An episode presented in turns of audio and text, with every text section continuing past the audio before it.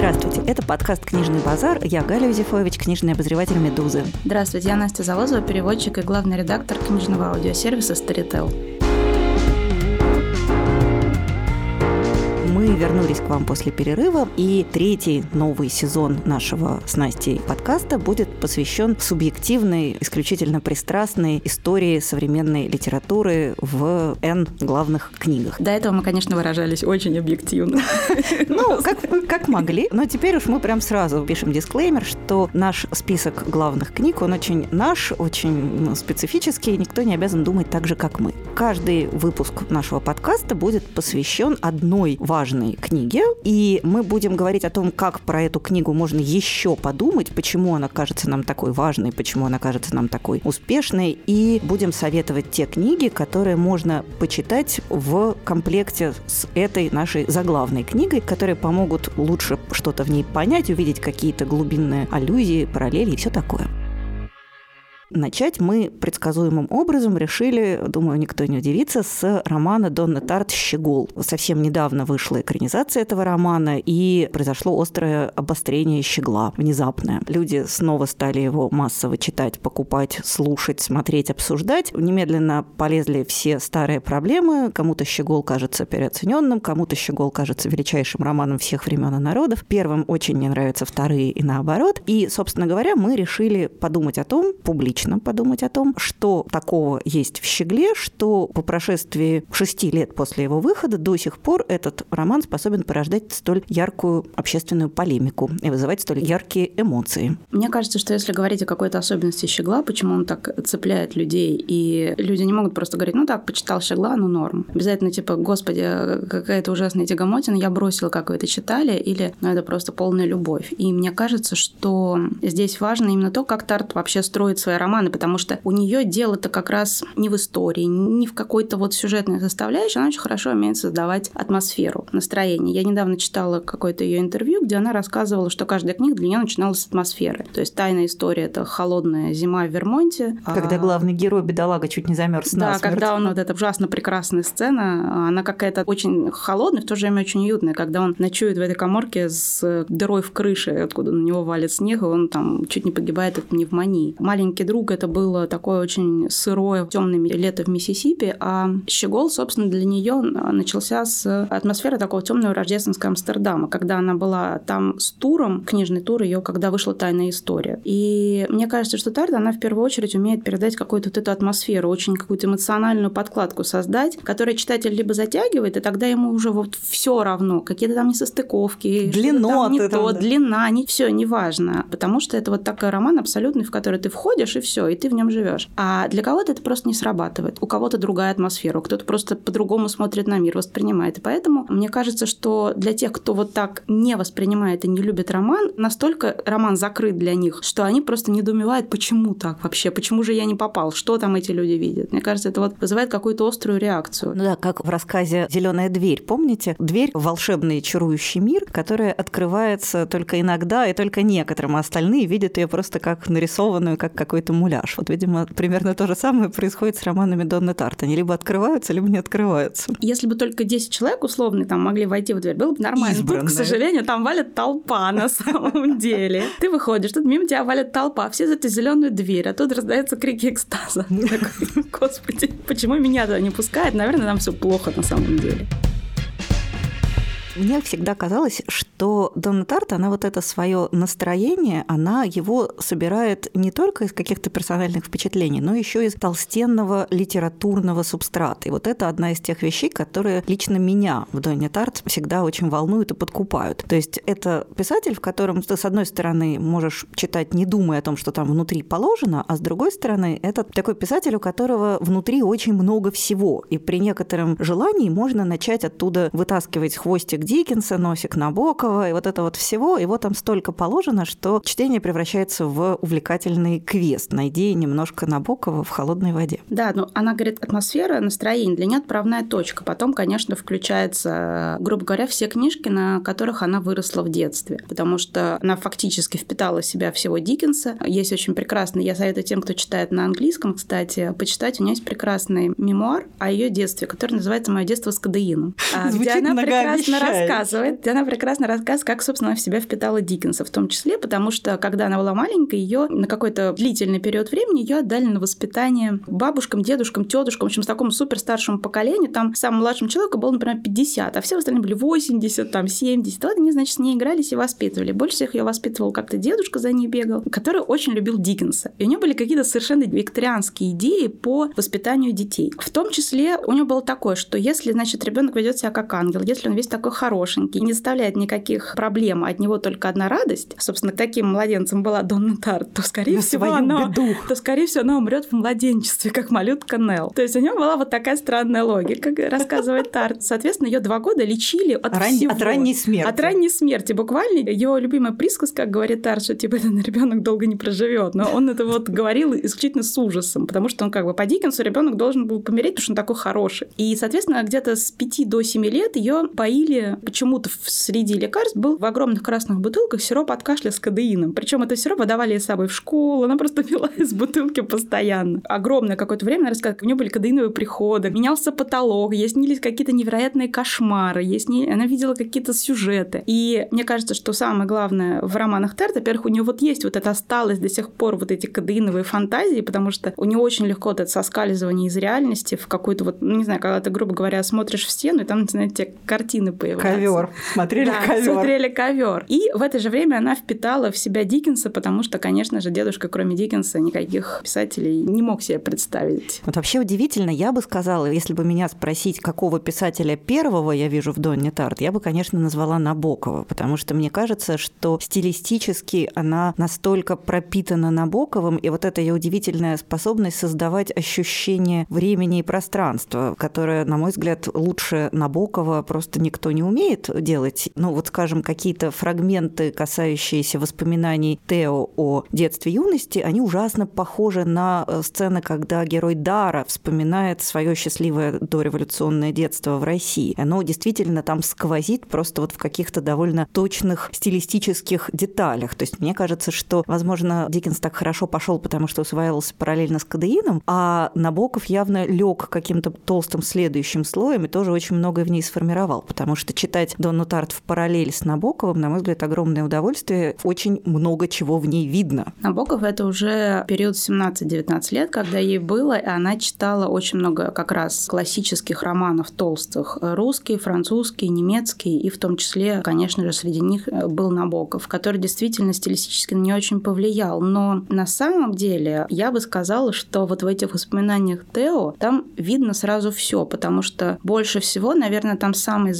запоминающиеся сцены — это, конечно, сцена в мастерской, где включается какой-то абсолютно 19 век. Там есть, как мне кажется, то же самое, что есть у Диккенса, когда у него много-много-много накидано деталей разных. И ты просто видишь за ним эту комнату, там, я не знаю, в холодном доме ты точно видишь коморку мисс Флит. А в Пиквикском клубе есть прекрасная сцена перед тем, как кто-то из героев садится ужинать или обедать, и там еще такой прекрасный ананасный пунш подают, и все это так уютно, так прекрасно, потому что там бесконечно вот какие-то подробности, которые ты прямо видишь. Я вот вспомнила, как в «Домбе и сыне», где как раз тоже в самом начале умирает мама главного героя, умирает родами. И там, собственно, описание умирающей женщины складывается из описания предметов вокруг нее. То есть фактически про нее речи очень мало. А весь этот подробнейший мир вокруг нее, он, собственно, выстраивается по контуру и рисует вот эту вот сцену ухода, вот эту сцену смерти. То есть атмосфера создается не за счет фиксации на главном герое, а за счет фиксации на каких-то рюшах вокруг бледнеющего лица умирающей роженицы.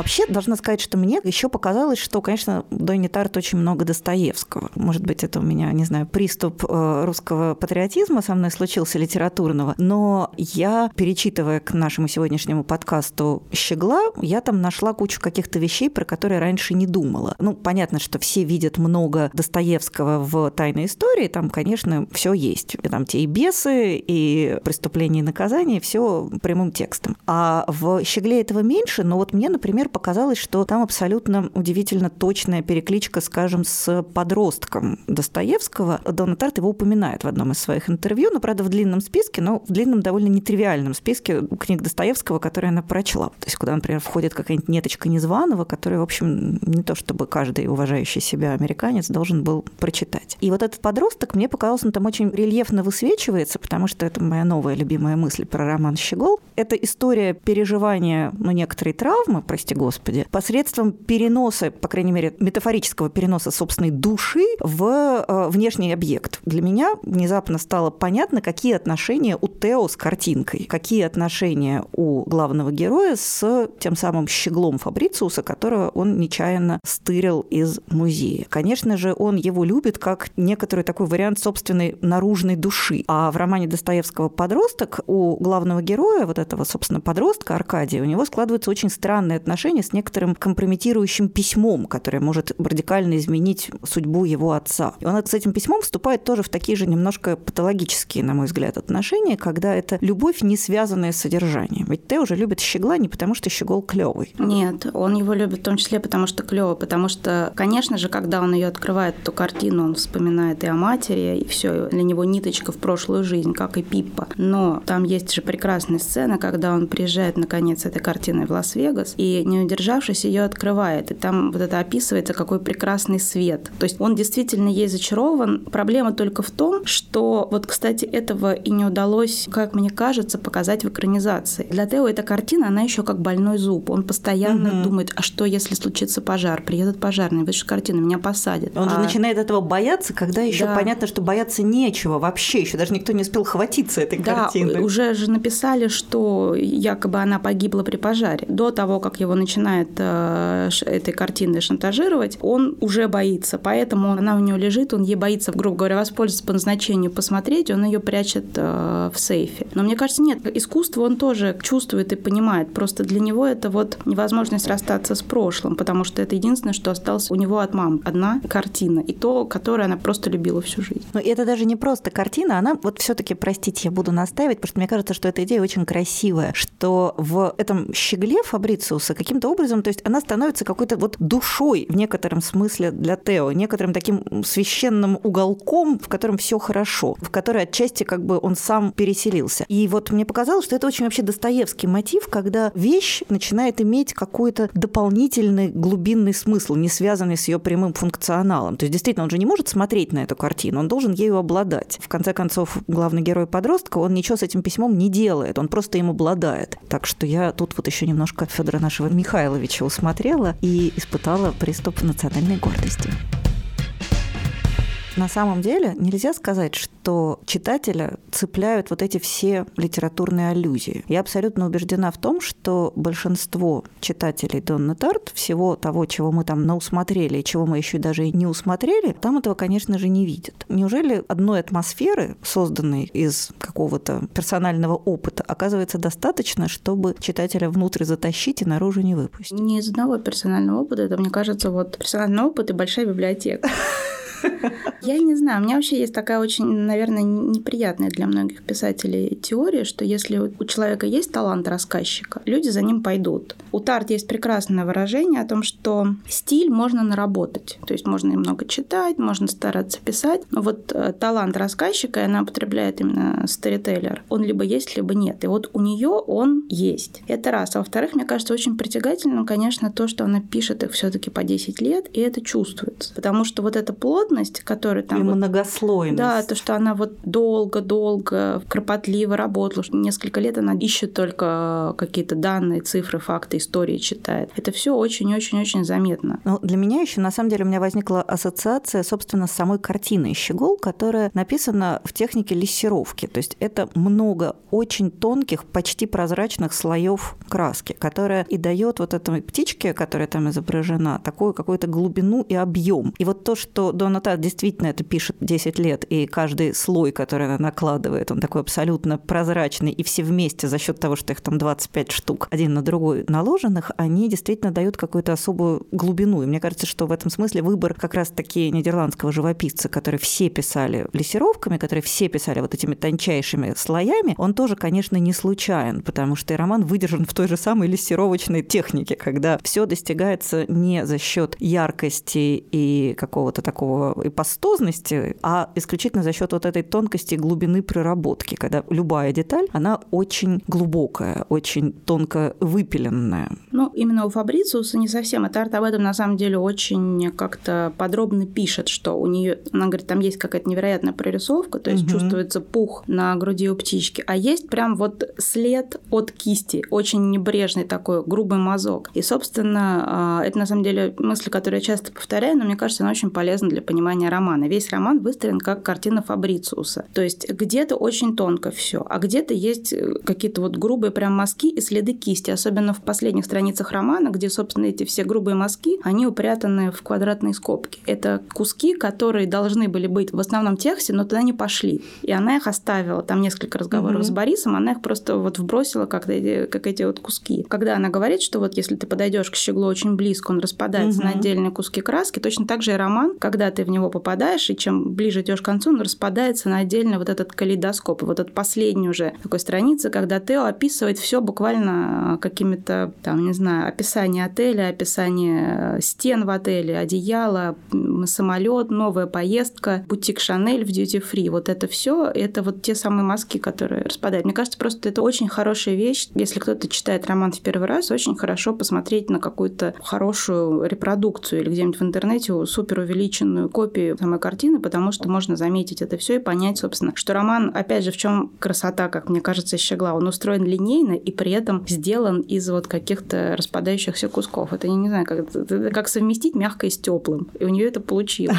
А вы еще рассказывали, что там был какой-то большой кусок, который она в результате выкинула. Да, это тоже. Она работала над каким-то побочным сюжетом около года, потом поняла, что он не работает, и просто его вырезала. Но она говорит, что на самом деле это в результате помогло роману, потому что он остался вот этим воспоминанием о том, что там еще что-то есть. Ну вот я примерно это имела в виду, что там вот очень чувствуется вот эта глубина, которая реально не достигается ничем, кроме как 10 лет усердных тренировок. То есть вот ты сидишь шелковой тряпочкой, полируешь этот самый стальной меч, и 10 лет ты его трешь шелковой тряпочкой, он в результате затачивается до состояния булатной стали. А если сделать все то же самое только при помощи ножеточки, то э, результат будет совершенно другой, и степень как бы вот остроты и четкости будет несколько иная.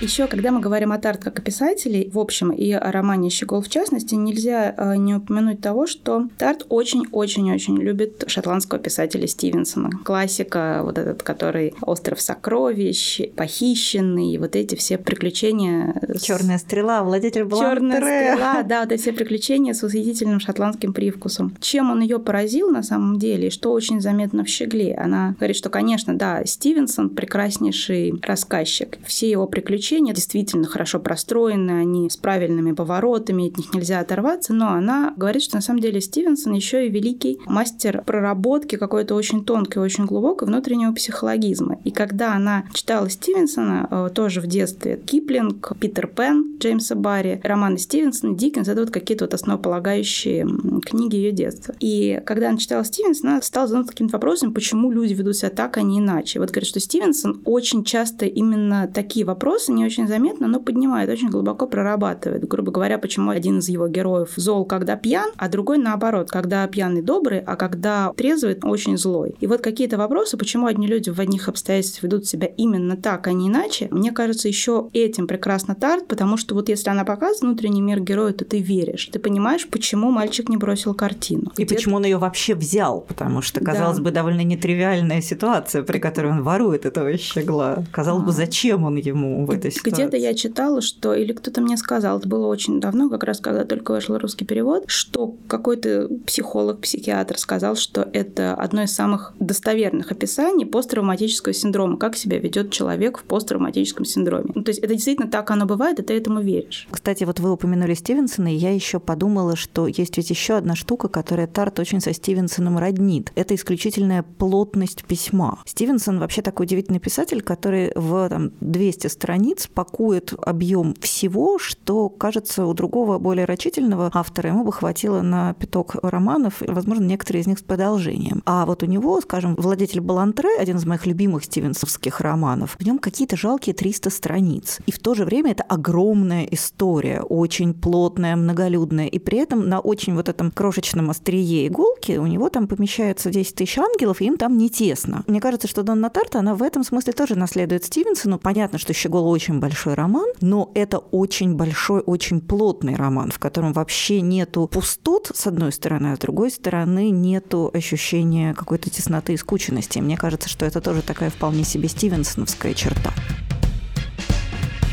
Ну что ж, мне кажется, что пришло время посоветовать что-нибудь, что можно почитать в дополнение к «Щеглу», для того, чтобы, может быть, увидеть в нем что-нибудь такое, чего раньше видно не было. И я хотела бы для начала посоветовать книгу, которая в романе упомянута буквально эксплицитно. Это книга писательницы Барбары Пим, английской писательницы, которая называется Джейн Пруденс, которую читает мама Тео. Это книжка, которая лежит у нее возле кровати. Тео ее находит уже после того, как мать погибла. Мне кажется, что эта книга очень много чего вносит в образ мамы, потому что на самом деле мы же маму главного героя видим только через его восприятие. Мы видим ее, конечно, несколько такой идеализированной и уплощенной в силу того, что она показана нам с одного ракурса. А вот эта книга, она, мне кажется, очень многое нам сообщает о характере Одри. Это чудесный, совершенно невероятно смешной роман, действие которого происходит в 50-е годы в Англии, и это такая классическая история двух подруг, одна молодая, ну вот относительно молодая, но уже тревожно незамужняя, а вторая сильно старше и хотела бы видеть свою подругу замужней. Но старшая она тоже не просто так себе, она бывший профессор, литературовед, и, в общем, как-то она такая тоже довольно изысканная дама. И вот она свою младшую подругу пытается кому-нибудь пристроить. А это послевоенная Англия, в которой, в общем, видно, как схлопываются остатки, последние остатки викторианства, какое там все нищее и в то же время чопорное, и в то же время очень ироничное. То есть это действительно трогательно трогательный, смешной, умный, глубокий, по-хорошему простой в то же время роман, который, как мне кажется, вот когда его вкладываешь в образ мамы Тео, он очень многое нам об этой маме сообщает, что если его мама читает такую книжку, то при нем многое становится понятно. Так что очень рекомендую, обратите внимание. И сама по себе книжка отличная и станет хорошим компаньоном к щеглу, потому что откроет в нем какие-то новые грани. Барбара Пим, Джейн и Пруденс.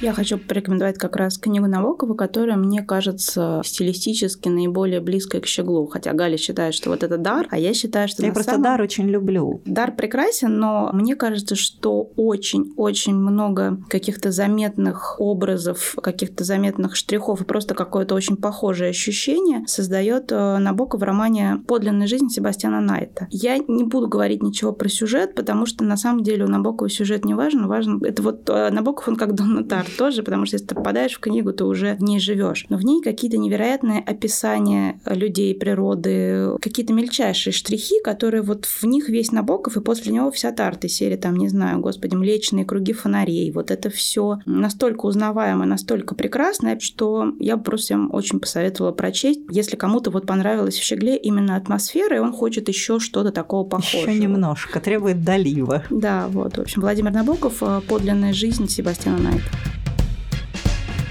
Одна моя коллега, отправившись э, в город Нью-Йорк, вооружилась щеглом и ходила по Нью-Йорку, смотрела на него глазами героев Донны Тарт. Я тоже так делаю, это работает абсолютно. Да, судя по всему, я в Нью-Йорке, к сожалению, пока не была, но действительно щегол, помимо всего прочего, это еще очень такой нью-йоркский текст. То есть понятно, что там есть какой-нибудь петербургский текст, есть э, соловецкий текст в русской литературе, а вот в американской литературе есть нью-йоркский текст, и, конечно же, щегол это как какой-то краеугольный камень вот этого самого нью-йоркского текста, книжек про Нью-Йорк. Простите, перебью. Действительно, а я просто забыла уточнить, что когда Тарт говорила о настроении, которое для нее стало отправной точкой, с одной стороны это был Амстердам, а с другой Нью-Йорк, который весь выстроен на контрастах. И ей хотелось показать богатый, такой чопорный mm-hmm. Нью-Йорк. И Нью-Йорк очень мрачный, черный, сырой, холодный, вот через который, например, идет Тео перед тем, как встретить Бориса. Он идет через такой вот совершенно омерзительный, яркий, крикливый, такой очень холодный Нью-Йорк. И вот этот контраст, не знаю, условно говоря, квартира Барбуров. Ну, в квартире Барбуров, если вы помните, там же тоже никогда нету солнца, там нет да, света. как он называется, могильник или mm-hmm. как-то так его называют. Потому что она очень темная. Кстати, мне это, опять же, поразило в экранизации. Там абсолютно светлая, холодная квартира в голубых тонах. В общем, возвращаясь к теме нью-йоркского текста, понятно, что романов про Нью-Йорк бесконечное множество, начиная там с какого-нибудь глухого 19 века, и они пишутся и будут писаться. Я выбрала один нью-йоркский роман, который, мне кажется, исключительно созвучным «Щеглу». Это «Храм Луны» Пола Остера. Вообще, Пол Остер очень нью-йоркский писатель, у него есть замечательная нью-йоркская трилогия, в которой все, собственно, увязано на разных перемещениях по Нью-Йорку. Но мне кажется, что «Храм Луны», он как-то композиционно и сюжетно ближе к «Щеглу». И Нью-Йорк э, в «Храме Луны», он тоже похож на вот тот Нью-Йорк, в котором живет Тео. Главный герой Марко растет без родителей, он растет, в общем, сиротой, и когда умирает его опекун, он как-то совершенно оказывается не способен адаптироваться к этой жизни. Он потихонечку распродает свое имущество, когда имущество кончается, он уходит и поселяется жить в Центральном парке. Он просто выкапывает там какую-то берложку, и там некоторое время существует. Собственно говоря, вот этот перепад от Нью-Йорка богатого и обеспеченного к Нью-Йорку полунищему, к Нью-Йорку совсем уличному и бездомному, и потом обратно он опять оттуда выкарабкивается и попадает уже в Нью-Йорк какой-то более-менее обжитой, и взаимосвязь с искусством, потому что новый человек, на которого работает главный герой, когда он, собственно, выходит из этого своего пике, он в прошлом художник. И вот, собственно говоря, вот это вот поиск по ключевым словам Нью-Йорк, искусство, настроение, стиль, мне кажется, что дает большое количество пересечений между Щеглом и Полом Остером. Так что, если вы не читали, то прочитайте обязательно. Мне кажется, что это роман, который как-то хорошо встраивается в ту же парадигму. Пол Остер «Храм Луны». Я хочу порекомендовать э, роман, который чем-то схож с романом Набокова, тоже написан русскоязычным писателем, который покинул Россию, как и многие в тот же период времени. Это роман Гайто Газданова «Вечер у Клэр». Если честно, в «Щегле» для меня один из самых интересных персонажей — это на самом деле Пиппа, потому что мы ее никогда не видим, а видим ее, собственно, один раз, когда они с Тео встречаются после фильма о Глене Гульде, и Пиппа разговаривает, собственно, о том, как она пережила невозможность заниматься музыкой после вот этого взрыва, когда она она получила очень серьезную травму. И вот тогда мы видим настоящую Пиппу. А до этого мы видим Пиппу только глазами Тео, который ее вот он примерно возвел ее на пьедестал вместе с мамой. И он держится за нее, он в нее влюблен, но на самом деле он держится все равно за это вот прошлое, за эту девочку с леденцом, которую он увидел в этом прекрасном сначала он увидел в прекрасном доме, сначала видел в музее. Последний раз, когда он видел маму, и девочка так ему понравилась. В общем, он в общем, девочка его спасла в некотором смысле. Да, она там повернулась или что-то, он на нее отвлекся. Он остался, не пошел с матерью, поэтому в сувенирный. И роман Газданова, собственно, «Вечер у Клэр», во-первых, это несколько другой стиль, чем Набоков, но он тоже совершенно прекрасно, очень, очень плотно и очень осязаемо написан. Но у главного героя есть такая же, вот как у Тео, некоторая фиксация на любви к женщине, к девушке, к женщине Клэр, которая, в общем-то, мы тоже видим в основном его глазами. И когда мы видим их вместе, мы, в общем-то, понимаем, что там совсем не та история, которую он себе выдумывает, но Клэр становится для него каким-то то якорем, то навязчивой какой-то идеей, то это какая-то для него отдушина. Там, в общем-то, рассказывается... То проклятие, в общем. Да, там, в общем-то, рассказывается про жизнь героя. Прекрасное детство, вот это дореволюционное, сусальное, золотое. Потом он э, участвует в войне, потом он перебирается за границу. Это роман во многом автобиографичный, но с Ищеглом его роднит вот это вот придуманное главным героем себе самому любовная история, которая его в разные периоды жизни по-разному то поддерживает, то наоборот она ему мешает, то как-то его характеризует. В общем, я очень советую прочитать этот роман, потому что в точке каких-то выдуманных отношений, как они влияют на жизнь, они э, со Щеглом очень соприкасаются. Э, Гайто Газданов «Вечер у Клэр».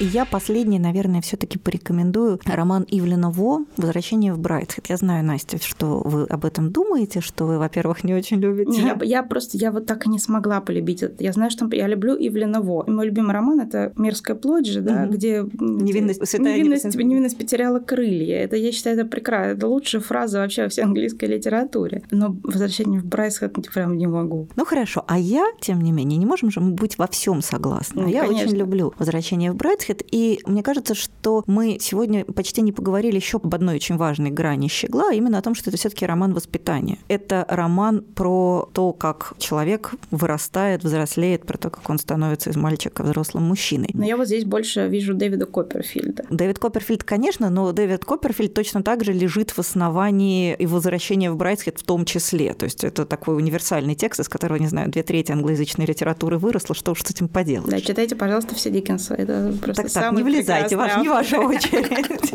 Так вот, я все-таки продолжаю э, гнуть свою линию. Я считаю, что романы воспитания, они более характерны для английской, не для американской литературной традиции, и лучшие романы воспитания все-таки производят по эту сторону Атлантики, а не по ту сторону Атлантики. И «Возвращение в Брайтхед», мне кажется, это образцовый роман воспитания, растущий в том числе, конечно, из Диккенса, но несколько более современный. И вообще Дона Тарт хорошо относится к творчеству Евлена Во, в отличие от некоторых, не будем показывать Я пальцем. отношусь хорошо к творчеству Вильнюва. Нет, я просто не Я просто не люблю «Возвращение в Брайтсхед». Ну, хорошо, поскольку «Возвращение в Брайтсхед» — это самый такой яркий пример романа воспитания в творчестве Евлинова, то мне кажется, что между этими двумя текстами довольно много общего. Уж не говоря о том, что и тот, и другой, они тоже пронизаны очень четко прописанной атмосферой. «Возвращение в Брайтсхед» — это история молодого человека из такой верхушки среднего класса, который, оказывается, волей случая связан с такой прекрасной и декадентской английской аристократической семьей, которая его разными способами мучает, обижает, дарит ему счастье, любовь, восхищение и все такое. И вот мне кажется, что отчасти история Тео и Барбаров, которая для него становится каким-то таким и спасением, и проклятием, вообще важным куском жизни, вот она, мне кажется, во многом схожа с историей главного героя в «Возвращении в Брайтсхед». Ну и в целом, даже если отвлечься от «Щегла», мне кажется, что это такой конгениальный роман, то есть большой просторный роман про взросление с очень глубоко прописанной детальной атмосферой, с прекрасными характерами, которые становятся для тебя гораздо более объемными, чем многие живые люди. И в этом смысле я бы очень советовала, если вы еще не, то мне кажется, что возвращение в Брайтсхед тоже позволит увидеть в щегле некоторые новые грани. Я хочу посоветовать, конечно же, роман Диккенса. Я долго думала, обойтись, не обойтись, но в конце концов, мне кажется, во-первых, что нет, конечно же, писателя лучше Диккенса. Лучше Диккенса только Джейн Остин. Но поскольку для Тарта такой важный ключевой писатель, я решила, что я не буду советовать какой-то очевидный роман Диккенса, хотя мне кажется, что если вы никогда не читали Диккенса, но прочитаете хотя бы Дэвида Копперфильда и «Холодный дом», то это вот какие-то... Да ладно, это просто месяц счастья. Это, да? месяц, это месяц счастья, и Диккенс действительно такой писатель, которого хорошо читать в болезни, в несчастье, потому что это писатели, которые заранее считают своего читателя любезным. Вот почему я не люблю Текера, потому что он считает своего читателя скотиной, которой нужно преподать урок. А Диккенс, как правило, призывает читателя пережить вместе с ним то же, что переживает он. Чем прекрасен еще роман Щегол? В нем нет никаких плоских персонажей. Даже какие-то условные наркоманы, которые появляются, они вдруг внезапно разражаются прекрасной лекцией об искусстве, и ты понимаешь, там целая какая-то глубина. Я уже не говорю о том, что кроме, собственно, главного героя Тео, все, и миссис Барбур, и Китси, и Плат, вот этот, который был такой задир, а стал просто такой скромный, тихий алкаш-издатель. А, не говоря уже о хобби или о старушках хобби. Они все, вот, которые собираются, они все пьют чай и разговаривают о том, что бы они хотели съесть, если бы их завтра казнили, вот этого последнее предсмертное блюдо. Они все очень-очень а, живые, выпуклые. И чем особенно еще прекрасен Диккенс, у него на самом деле зачастую гораздо интереснее второстепенные персонажи. Очень часто так случается, что главный главные персонажи выживают только благодаря тому, что какая-нибудь нянька Пегати в какой-то в последний момент вытащила 3000 фунтов из, из-под кровати и дала, значит, своему питомцу на пропитание, буквально, на спасение какого-то его прожекта. И вот у Диккенса есть совершенно прекрасный, но гораздо менее популярный роман, хотя тоже очень известный, который называется «Мартин Чезлвид». Там в общем-то, я считаю, что весь роман держится на прекраснейшей фигуре помощника главного героя, который зовут Марк Тепли. И это такое, такая вариация на тему, опять же, Сэма Уэллера. Но, грубо говоря, Марк Тепли — это человек, без которого главный герой просто, мне кажется, не прожил бы ни дня. Он такой выпуклый, такой он классный, он так много делает, он так смешно шутит, что Мартин Чеслет с его какой-то там очередной любовной историей и, конечно же, вознесением погас. Если честно, я даже уже очень плохо помню, что было с, именно с Мартином Чезлвитом, но я очень хорошо помню Марка Тепли. Поэтому я считаю, что именно вот это ради, ради фигуры Марка Тепли э, стоит прочитать этот роман. А кроме того, это один из э, немногих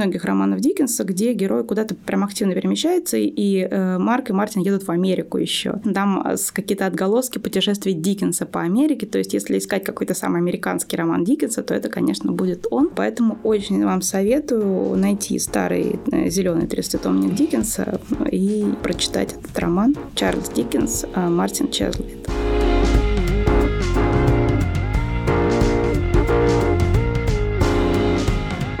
На этом мы на сегодня заканчиваем. И в следующий раз, спойлер, мы поговорим еще об одной очень, как нам кажется, важной книге современной литературы, а именно о романе Кадзуи Сигура «Погребенный великан». До встречи, до свидания. Пока.